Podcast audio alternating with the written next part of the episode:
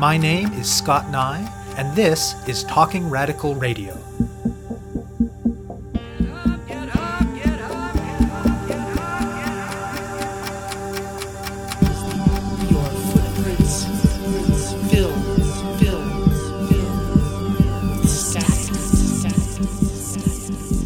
Hello and welcome to Talking Radical Radio, where we bring you grassroots voices from across Canada. We give you the chance to hear many different people that are facing many different struggles, talk about what they're doing, how they're doing it, and why they're doing it, in the belief that such listening is a crucial step in strengthening all of our efforts to change the world. On this week's show, I will be speaking with Sarah Hipworth and Luke Stewart. In the mid 1960s, young men from the United States began coming to Canada to avoid being drafted into their military, embroiled as it was at the time in enacting massive violence against the people of Vietnam. The Canadian government of the time wasn't thrilled about this, but it determined that it had no legal tools to exclude them from the country. The government did, however, issue a secret memorandum to exclude from landed immigrant status not draft dodgers, but those derisively referred to as deserters. That is, those already in the US military who decided to flee to Canada rather than participate in the destruction of Vietnam. Organizations that had formed to support GIs who fled to Canada, the broader anti war movement, and many other sectors of society mobilized and succeeded in pushing the government of Trudeau Sr. to allow all Vietnam era war resistors to remain in Canada. Fast forward to the early 2000s. Another two US invasions and occupations, and another upsurge of popular opposition to them around the world, in the United States, and even among former and present US soldiers. The US recolonization of Iraq faced particularly vigorous global social movement opposition even before it began. And while movements were unsuccessful in stopping the wars in Iraq and Afghanistan, there was once again a desire to support soldiers who decided they could not, in good conscience, serve in an illegal war or in a war that integrally included illegal acts. Once again, GIs made their way to Canada.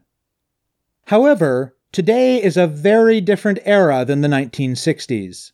Not only are the anti war movement and many other social movements in a much weaker place than they were in that earlier time, but in the interim, Canada, like most industrialized countries, has developed a much more powerful and repressive set of tools for restricting who enters the country and what status they can have once they're here. U.S. soldiers seeking to avoid participating in the brutal violence inflicted on the peoples of Afghanistan and Iraq have no easy recourse to permanent status in Canada.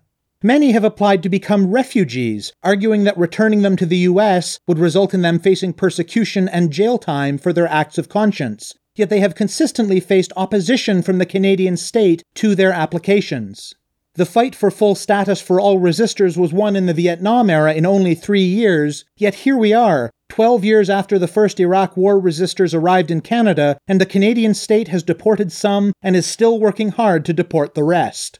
There is hope that the government of Trudeau Jr. might be convinced to change course, but so far no such change has occurred, and the struggle continues.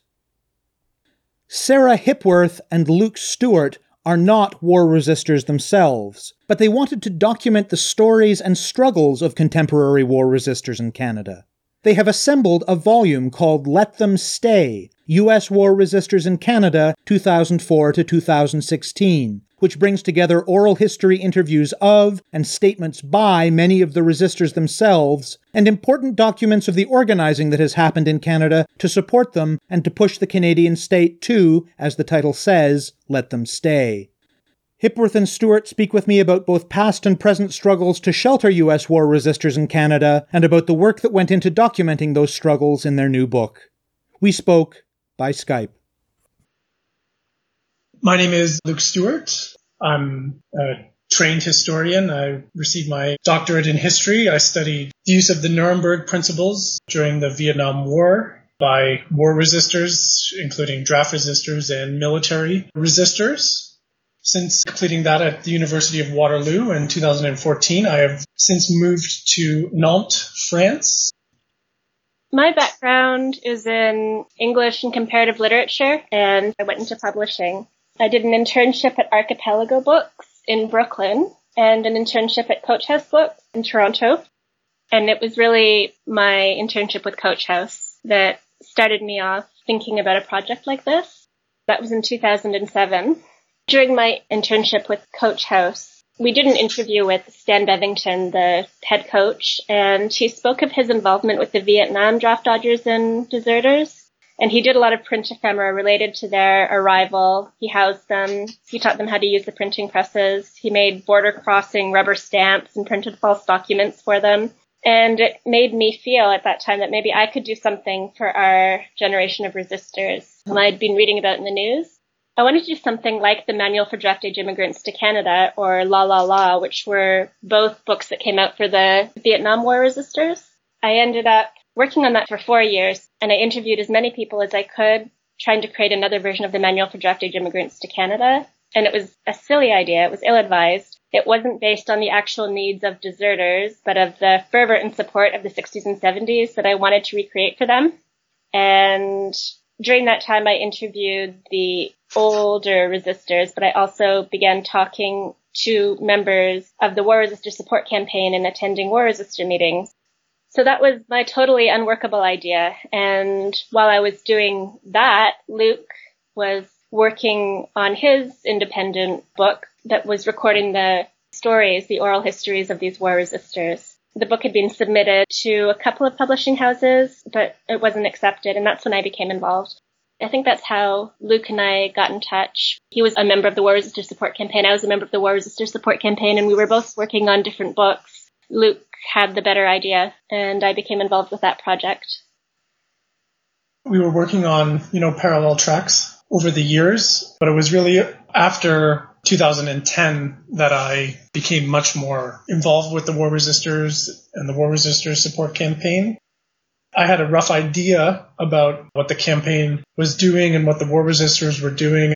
It wasn't until I became challenged by the death of the radical historian Howard Zinn in January of 2010 to actually do something with what I was professionally engaged in that's when I decided to become more engaged with the war resistors. And out of that engagement came an idea to do an oral history project in 2011 related to a conference I had organized. And out of that, by 2012, the idea then morphed into a book project, a book which took the stories of the war resistors in Canada during the War on Terror and including in a second half some important primary source documents from the War Resistors Support Campaign, as well as from the legal battle.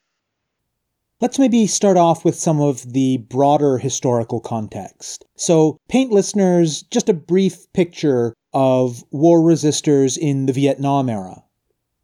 Beginning roughly in 1966, the bombing of North and South Vietnam had increased dramatically And the, the year previously, draft calls had increased. They had tripled. And in some cases, by 1966, about 35, 40,000 people a month were being drafted. And so by this time, 1965, 1966, it was inescapable if you were between the age of 18 and 26, the question about Vietnam.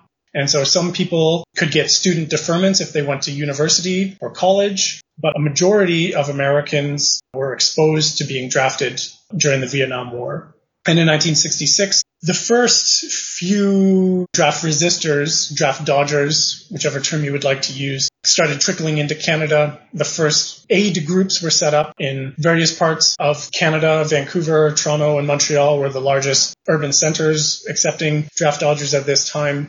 It's by November 1966 that the government of Canada starts really beginning to ask seriously whether they can accept draft dodgers into Canada. And under the laws at the time, there was no way to exclude draft dodgers. But then by 1968, 1969, enough military deserters, that is those who were actually in the military, had also started coming to Canada. And so these were people who either were drafted or people who volunteered for the military. And in fact, the numbers suggest that something like 40% of the people who did end up coming to Canada as military deserters were people who volunteered instead of being drafted.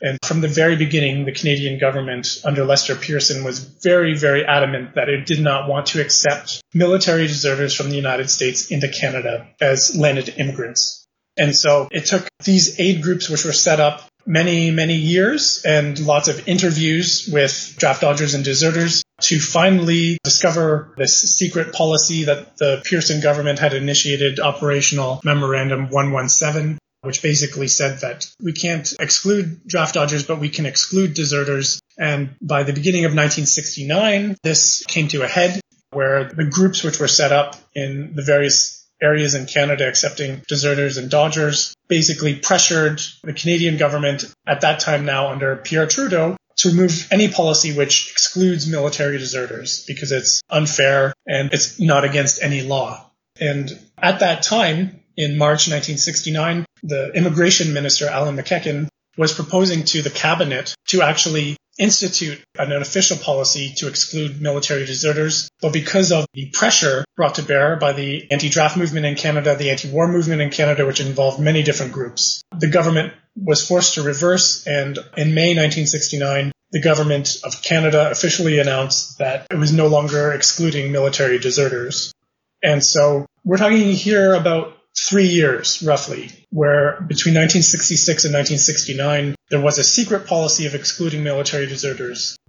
To bring it to the present though, what the current day Iraq war resistors are doing is different than what Vietnam war resistors were doing because Vietnam war resistors were coming to Canada and applying for landed immigrant status. So to become permanent residents in Canada. And Iraq war resistors, because of changes to immigration law, including the fact that you can no longer apply for permanent resident status within Canada. You have to do it outside of Canada. The Iraq war resistors beginning in 2004 were advised by their legal counsel to apply for refugee status as people who feared persecution by the United States military for refusing to participate in the war in Iraq. So that three years during the Vietnam War has now been superseded during the current conflicts. And we are in now the 12th year of Iraq war resistors and now Afghan war resistors seeking some kind of legal status in Canada. And it's, it's here where we stand still to this day. There's been no successful conclusion to this lingering question of whether Canada can accept war resistors from the United States who refuse to participate in illegal wars or who refuse to participate in illegal methods of warfare which contravene the Geneva Conventions or the Hague Conventions. What kinds of things did you hear from contemporary war resistors about their reasons for becoming war resistors? I think there's been now a kind of a disconnect since the Vietnam War. In a broad sense, in Canada and the United States, everyone kind of remembers or can think about hearing about draft dodgers coming to Canada during the Vietnam War. But for many of the people who came up, if they thought about that at all, it was very much in the back of their minds. Fundamentally, the first person who came, Jeremy Hinzman, in January 2004, was seeking a way to avoid participating in the war in Iraq. And he states that explicitly he had joined the military. He was a paratrooper. And by all accounts, he was a good soldier. And at first, he was given orders to deploy to Afghanistan. Over basic training, his ideas began to evolve. He described this in detail.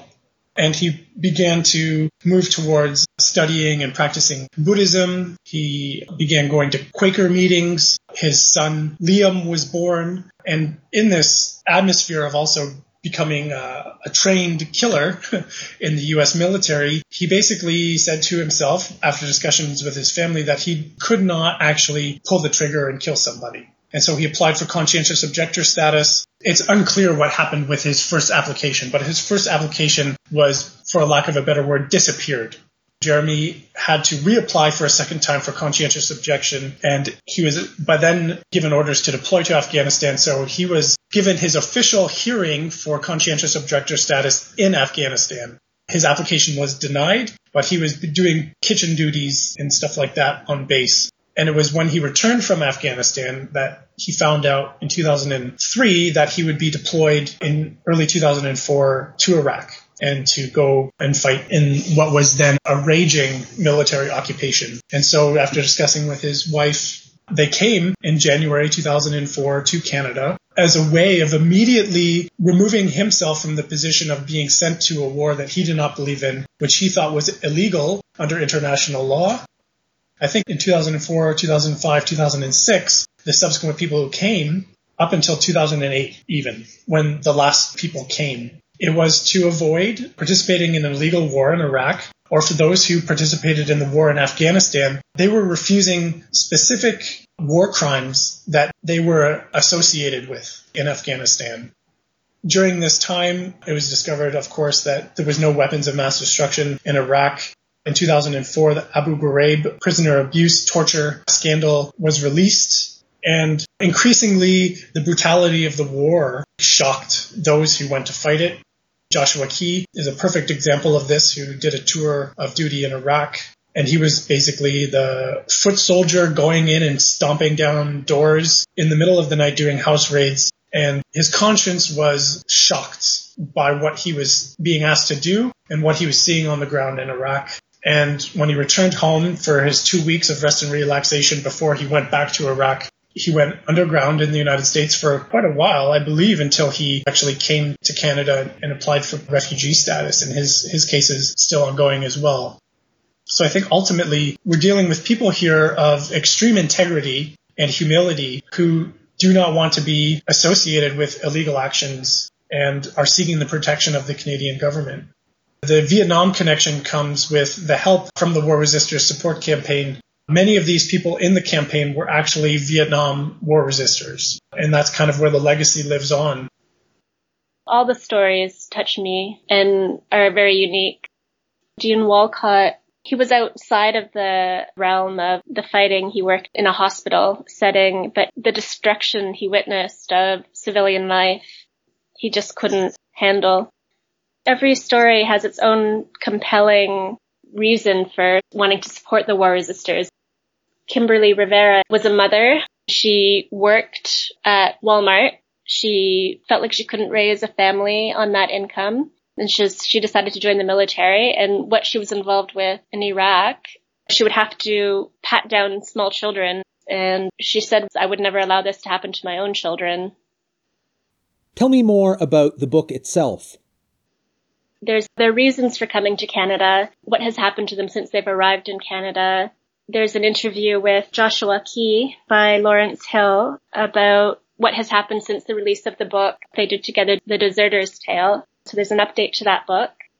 Michael Valpy did the first interview from a national newspaper with Jeremy Hinzman when he arrived and he did an updated interview with Jeremy Hinzman and his wife to ask them how they're doing in Canada now. So yes, the first half of the book broadly encompasses all their experiences from signing up for the war to what happened to them in Canada and what continues to happen to them in Canada. The second half of the book is the history of the War Resisters Support Campaign and what's happening in Canada right now with regards to military resistors and Canadian law and also international law. With the second half of the book, for people who this was the first time they were reading about the war resistors in Canada, we really wanted to provide the ability to find out for themselves, reading the actual, you know, declaration of the War Resistor Support Campaign from 2004 when it was initiated, where they could read a press release by the War Resistor Support Campaign about why they were organizing, or they could read statements from the Canadian Council of Churches or from Amnesty International about why they supported the war resistors. And so this is picking the most important and representative documents from the now 12 year campaign, the War Resistor Support Campaign, to get some kind of, it doesn't have to be refugee status. It could be permanent residence granted at a ministerial level within the government of Canada but official recognition that these individuals and their families are allowed to stay in Canada. And so with that selection, we provide the reader the ability to see how the campaign has evolved and what kind of literature it has put out to inform the public, not just in Canada, but also in the United States and internationally. At a certain point, at the height of the Iraq war, I think people involved in the anti-war movement knew there were soldiers coming to Canada. And I think the War Resistor Support Campaign was a major vehicle of raising that awareness, not only in Canada, but as I said, in the United States and internationally. The major landmarks of this struggle for the war resistors to remain in Canada includes things like by 2008, almost four in five Canadians disapproved of the war in Iraq. And at the same time in 2008, 60% of Canadians in a poll included in the book said that U.S. war resistors from Iraq should be allowed to stay in Canada. And so that took four years of work. And I'm sure if you ask those involved in the campaign and those war resistors who came, it wasn't an easy task because of the obstruction by the Canadian government. And also at that time in 2008 and then in 2009, there were two non-binding motions in parliament led by Olivia Chow of the NDP to seek some kind of, and I believe it was permanent residence for the war resistors in Canada because of the position the Harper government had at the time. It ignored these two motions in Parliament. And then a private member's bill by Gerard Kennedy, who was a liberal in 2010, again seeking what these non-binding parliamentary motions were asking for. It failed, unfortunately. But that was kind of the moment where politically the campaign had reached its impasse with the Harper government in 2010. And the legal avenue at the same time was opening up more possibilities for the resistors in the courts. The legal history of the war resistors in Canada is a very interesting one. And I think it's not over yet as it's still winding its way through the courts and we're waiting for what the new liberal government under Justin Trudeau will do. But we've included as well in the second half of the book Sarah did an excellent interview with the War Resistors lawyer, Alyssa Manning, and we've included excerpts from the important court decisions through the legal history since 2004 with the War Resistors. And so we're really wanting to give the reader as much information as possible to complement what the war resistors themselves are saying through their personal statements, through their interviews with us, through their own writings. We want to give and I, I, think we do give the reader a representative display of what exactly has been going on for 12 years now with the war resistors in Canada.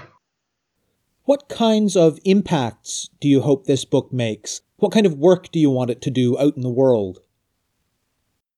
You can read the book two ways. You can read the book as individual stories, and you can read the book as a collective history of war resistance in the 21st century cross-border war resistance.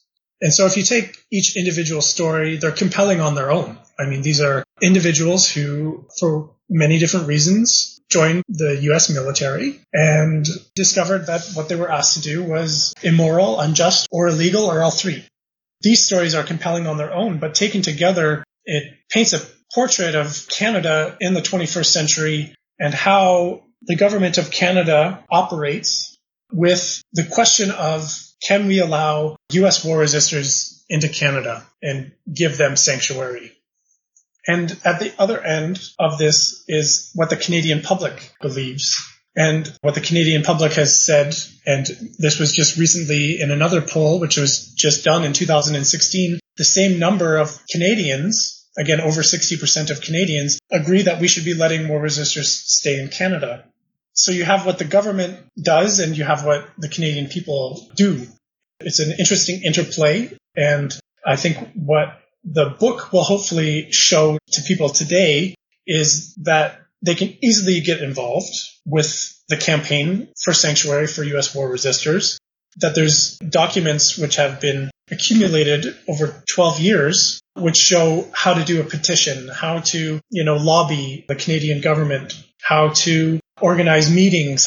It demonstrates to people that there's a process in building movements and these things just don't come out of nowhere. And it's a lot of work, but it's also something very rewarding to become involved with.